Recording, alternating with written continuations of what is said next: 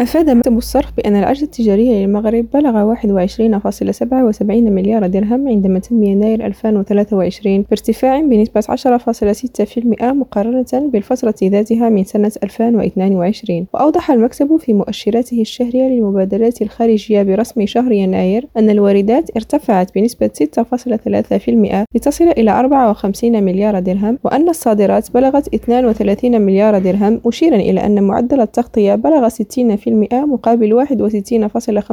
61.5% قبل سنة كما أورد المكتب أن ارتفاع واردات السلع أهم كافة أصناف المنتجات مضيفا في هذا الصدد أن الفاتورة الطاقية ارتفعت بنسبة